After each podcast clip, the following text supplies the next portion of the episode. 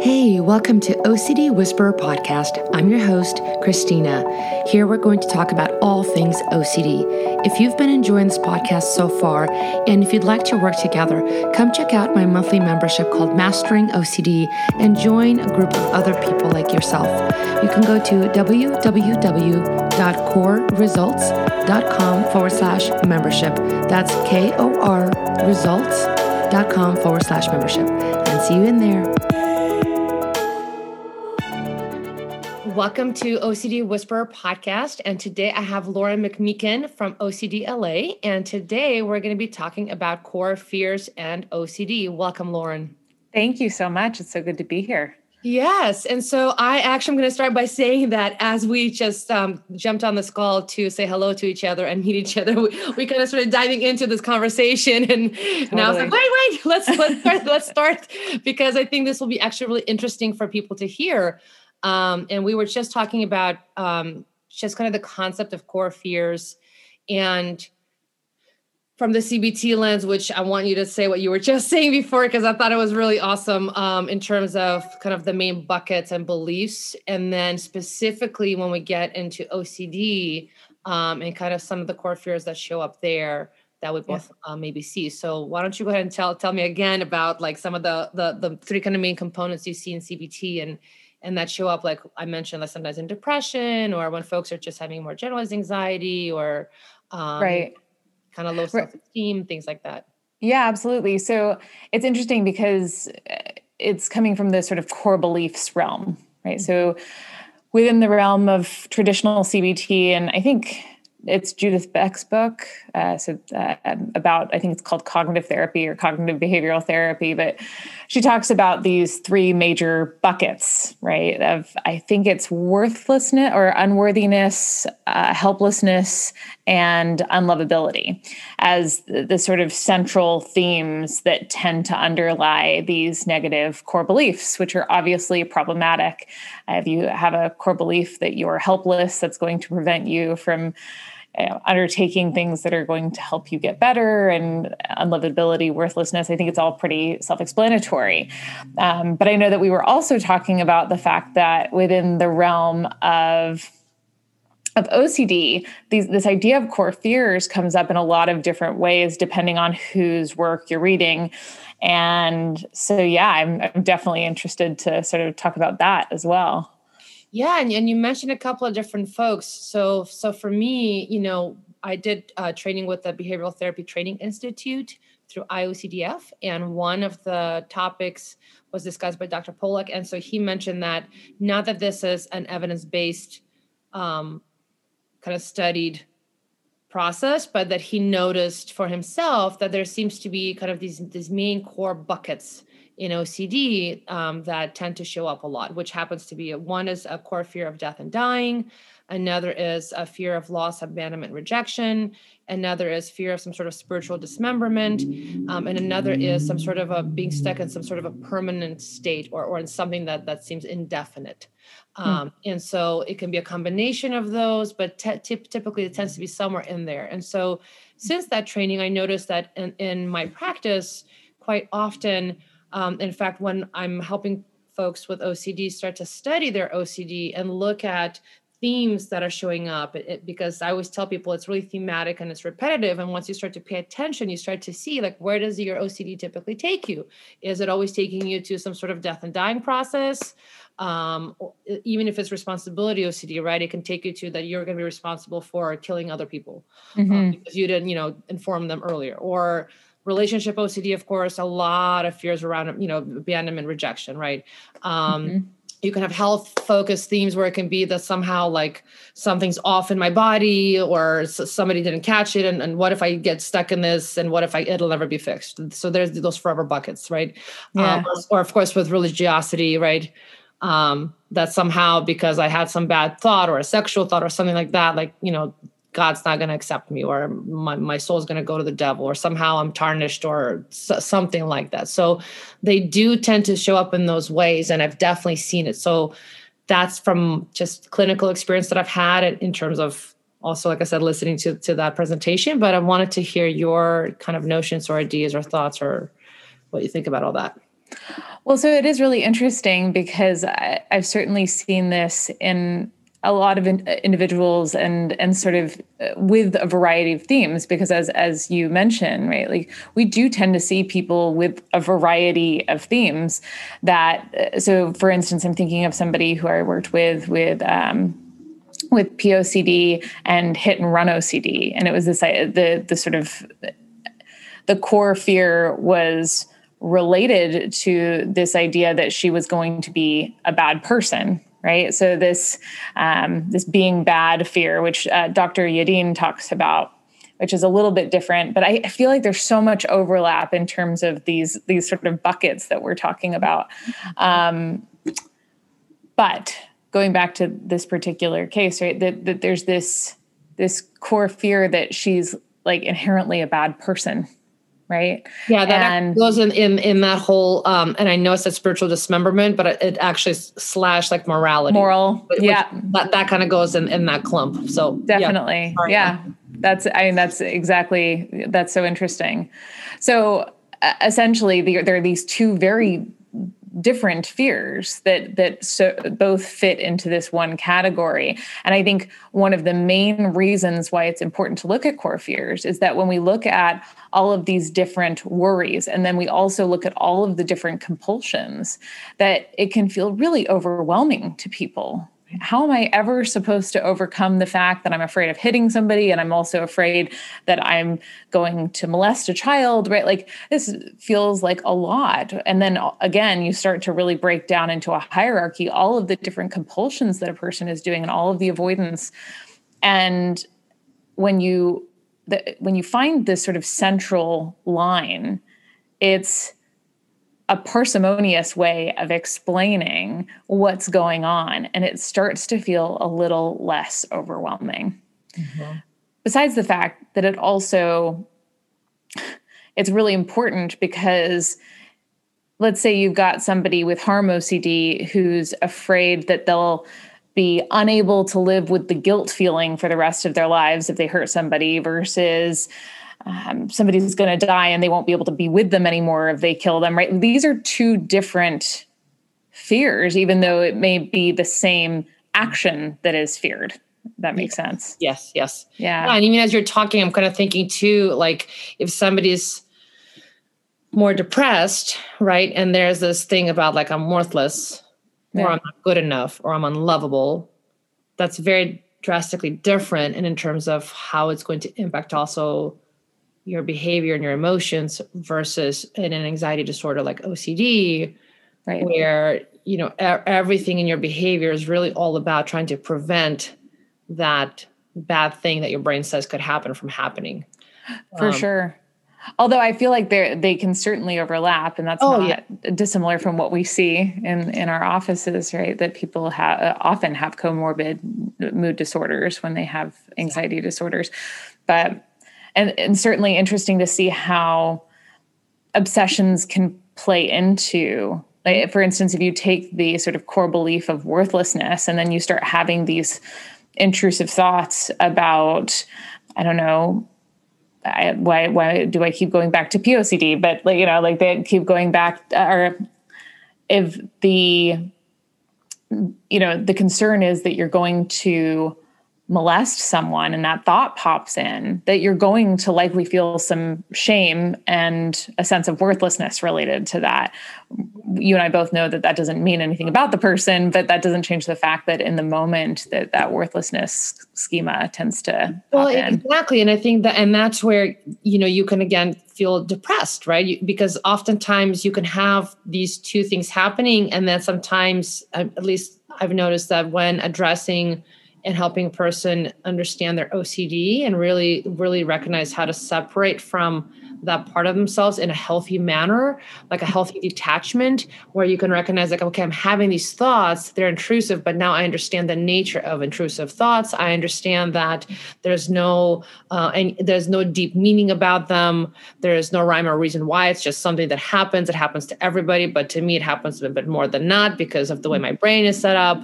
So you can really understand and wrap your head around it right mm-hmm. and, and then why you're feeling what you're feeling like okay it's triggering my flight and fight response so my alarm system's going off so yeah obviously I feel like intuitively I have to do something about it, but now I'm learning that I have to kind of go against my um, intuition, my organic response because it's my actually yeah. the wrong time at the wrong over the wrong thing. So, okay, I'm learning how to decipher that, right?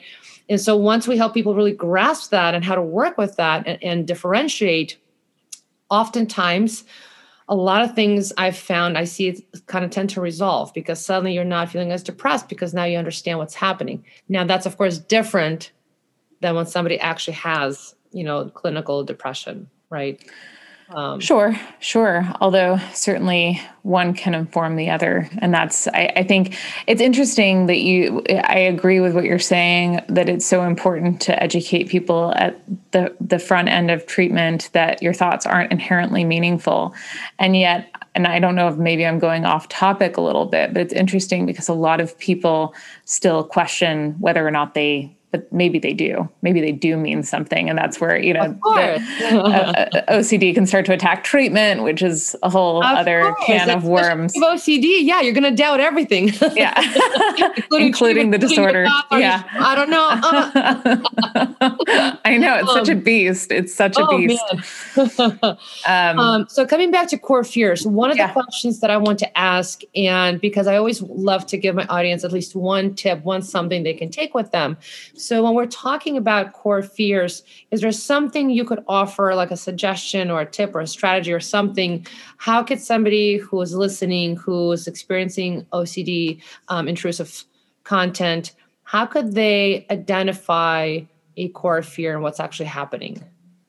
Yeah, so I think it all comes down to figuring out what the absolute worst case scenario is, uh, and and I think that actually oftentimes that'll come up in in writing an imaginal exposure right? That you're really just trying to get down to what am i afraid is going to happen? And if you start to to find the what am i afraid is going to happen? Like what's the the worst outcome here? Mm-hmm. that that can inform you in terms of especially if you look at them across spheres if you happen to have a lot of different thematic intrusive thoughts that if you start to look at what that worst case scenario is across a lot of different fears that you tend to see themes you mm-hmm. tend to to see oh there's there's a sense of responsibility and if they don't take responsibility then it's going to end up in you know their moral uh, dismemberment right? Like that you were talking about earlier or um, that yeah. So I, I think from my vantage point it really comes down to getting at what is the worst case? What what is the end of this story that you are unwilling to have happen that you keep doing compulsions in order to avoid um, and that usually I, I, think also the buckets that you mentioned earlier are very helpful in that regard because if people know kind of what they might be looking for right and um, we were talking before the podcast. I think Dr. Greenberg talks about like a very four similar categories. Um, trying to think offhand, it's and I think actually he talks about it, and that they're Dr. Yadin's. So there's death, suffering, being bad, and there's one more that I'm I'm missing actually. Me, I have it noted somewhere. I think oh ruining of course ruining like this this sense of causing an eh, some sort of irreversible damage um, and that if you know that that your core fear is likely to fall into one of those those categories then it's going to help tr- to train your attention on what's most important eh, like what's what to sort of draw out of your your fears to to get the core fear if that makes sense mm-hmm. Yes, uh, honestly, everything you just said sounds like it really kind of overlaps with um, the exactly like a Pollard. I'm like, oh yeah, they actually all go together. It's like slightly different way of saying the same thing. Exactly, um, exactly. yeah, I think I think if I understood you correctly, what you're saying is that when you can kind of drill down and and recognize and see which one of these is actually playing out or which one of these is coming up it's almost like you're learning a language, right? So you, you, get really familiar, you learn what it sounds like, what it feels like, so that then right. you recognize it much faster and kind of separate yourself from it and go, oh, that's my OCD talking. Oh, that's my fear brain. There it is again. Um, right. Right. Well, and it, it's just there are if I say go find your core fear, but I you know there's no sort of this is the sampling of what that could look like, then it's it's very difficult to to know what that is or to to find it. Um, yeah. Yeah, so you're saying like when you have so when you have these to look like you're looking for this, so then it becomes easier to kind of know what you're looking for, and then you it's like you can decipher. Then you can start to see like yeah, where does my brain continuously take me to? Yeah, yes. I think honestly, I had a client I worked with, um, and uh, she it was a contamination element, but the fear was that this person would be like patient zero basically was going to be the one, the one mm. percentile unlucky one that's going to basically get everybody sick and like wipe out California. Oh wow! So we started, you know, we, we had a good enough rapport where um, I do like to use humor sometimes. So like totally. we had a session in the morning and just kind of was looking more serious and I, I looked at her and I said, "Oh, what's happening? Are we why, why are we out of California again?" Uh, you know, we could laugh a little bit. Um, and I was teaching her too to say, "Look, like it's okay to have a little lightness and levity. Like yeah. it's okay to have that kind of relationship with your OCD. Kind of recognize, like, yeah, there goes my OCD again. Like, yep, apparently I'm wrong again, or yep, apparently I'm killing everybody, or yep, apparently I'm." You yeah. know, I'm molesting everybody. Apparently, I'm, I'm, you know, I need to be locked up again right, totally. Totally. go. Yeah absolutely. I, I, think being playful with it can can be really helpful. And at the same time at the core of it is accepting the uncertainty. So you don't want to necessarily use all that you know the sort of sarcastic vibe to i don't know to to sort of reassure yourself in a exactly. sense. Well, exactly what you just said on the nail the head. And I think I'm glad you said that because that's always a disclaimer that we have to yeah. give. Like you can be light, you can be light, but this is one of those disorders where always be attentive and present in what you're doing and how you're doing it so it doesn't become a compulsive compulsion because for sure compulsion for sure. can sneak in right a person can easily use psychoeducation compulsively or they can totally compulsively versus the way I just described and am intending it more like, hey, sometimes it's okay to laugh a little bit. It's okay 100%. to 100%. but exactly right. But not start to lean on that as a thing to make you feel better and reassure and exactly yeah. and kind of say, oh no, no, no, it's fine, it's fine. It, it, this is OCD. This is OCD. It's like, no, no. Right. Who knows, right? Always we don't know. ultimately yeah. that I'm willing to sit with just not knowing for sure. But yeah, um, absolutely. Also, and I think the thing is that uh, sort of at the end of the road is just what you were just saying, right? Is accepting uncertainty, accepting that you don't know. And the beautiful thing about finding the core fear is that once you accept, you know what? Maybe I am a bad person. Maybe I am, right? And, and feeling all those feelings that come along with this idea that is really scary and, and that nobody likes to not know, but mm-hmm. it's particularly uh, pronounced for people with OCD, that that's where freedom is. Yeah. Right? And and I think it's interesting because one of the benefits of looking at core fears is that when when you accept the core fear, if you if you accept the possibility therein, it generalizes to all of the individual compulsions uh, Hundred percent. I, I, I totally agree with you. Hundred percent. And and the fact is that it's actually you know I know we just kind of joked a little bit, and that's one example. But the reality is when this is actually happening live, it, it's usually very intense and it's very scary, and and you're in a state of um, a lot of anxiety, and it, it really is so unpleasant, um, and it feels so bad. Um, but like you said, it, it's it's again, it's really bringing awareness and recognition to what's happening to you so mm-hmm. that you don't just fall into it um, yeah. but you could see it for what it actually is and go okay like i'm this is a hard moment right now but i also know what this is and um and really or i'm uh, willing to accept that i might right like that i don't i don't know for sure but yeah but well, I mean, like, like, like, yeah. When you're, I'm meaning, like, I know what this is. Meaning, like, I'm having an anxiety disorder. It's my OCD brain uh, memoir that process of what yeah. you're feeling that um and then like whatever comes after that which is like that you know maybe i'm i'm bad like the example you gave or like yeah. oh my god maybe i just did something terrible and now everybody hates me or maybe now i uh or maybe I, maybe something you know um catastrophic is is ha- about to happen um right and right. being able to just sit with that and and choose to not answer that question yeah absolutely and i i, I think i get where you're going at, what you're going for now is the that knowing I know how to feel this, right? Like I know how to feel this feeling. I don't have right. to get rid of it. I can just make space and it's right. okay. Exactly right. Yeah. Exactly right. Yeah. Mm-hmm. Awesome. Thank you so much. This was, I yeah. think, a really fruitful conversation. And, and yeah. I, I know that, you know, with OCD, it can feel complex at times, but also there are certain processes and structures that are repetitive. And once you really learn what those are, it, it can get a little easier to know how to work with yourself. Um, but yeah, core fears, man. Whew. I know. well, thank you so much for having me. I, yeah. I agree. This was a fruitful conversation, and thank you. so, um, if people want to find you, where can they find you? So uh, I am on Instagram and I have, uh, I guess my handle is at the obsessive mind. So I try to post there regularly with uh, tidbits about life with OCD and anxiety disorders, and sometimes throw in eating disorders as well, because I work with people with eating disorders. Um, I work at OCD Center of Los Angeles, which you can find us online at ocdla.com. And yeah, I think that that's pretty much the gist. Oh, and I have a website, theobsessivemind.com it's another Perfect. place. Perfect. I'll include all that, of course, in the show notes.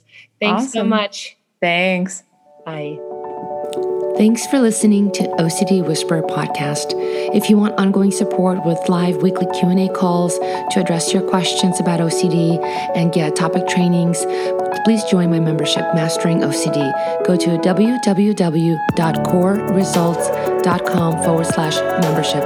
That's K-O-R results.com forward slash membership.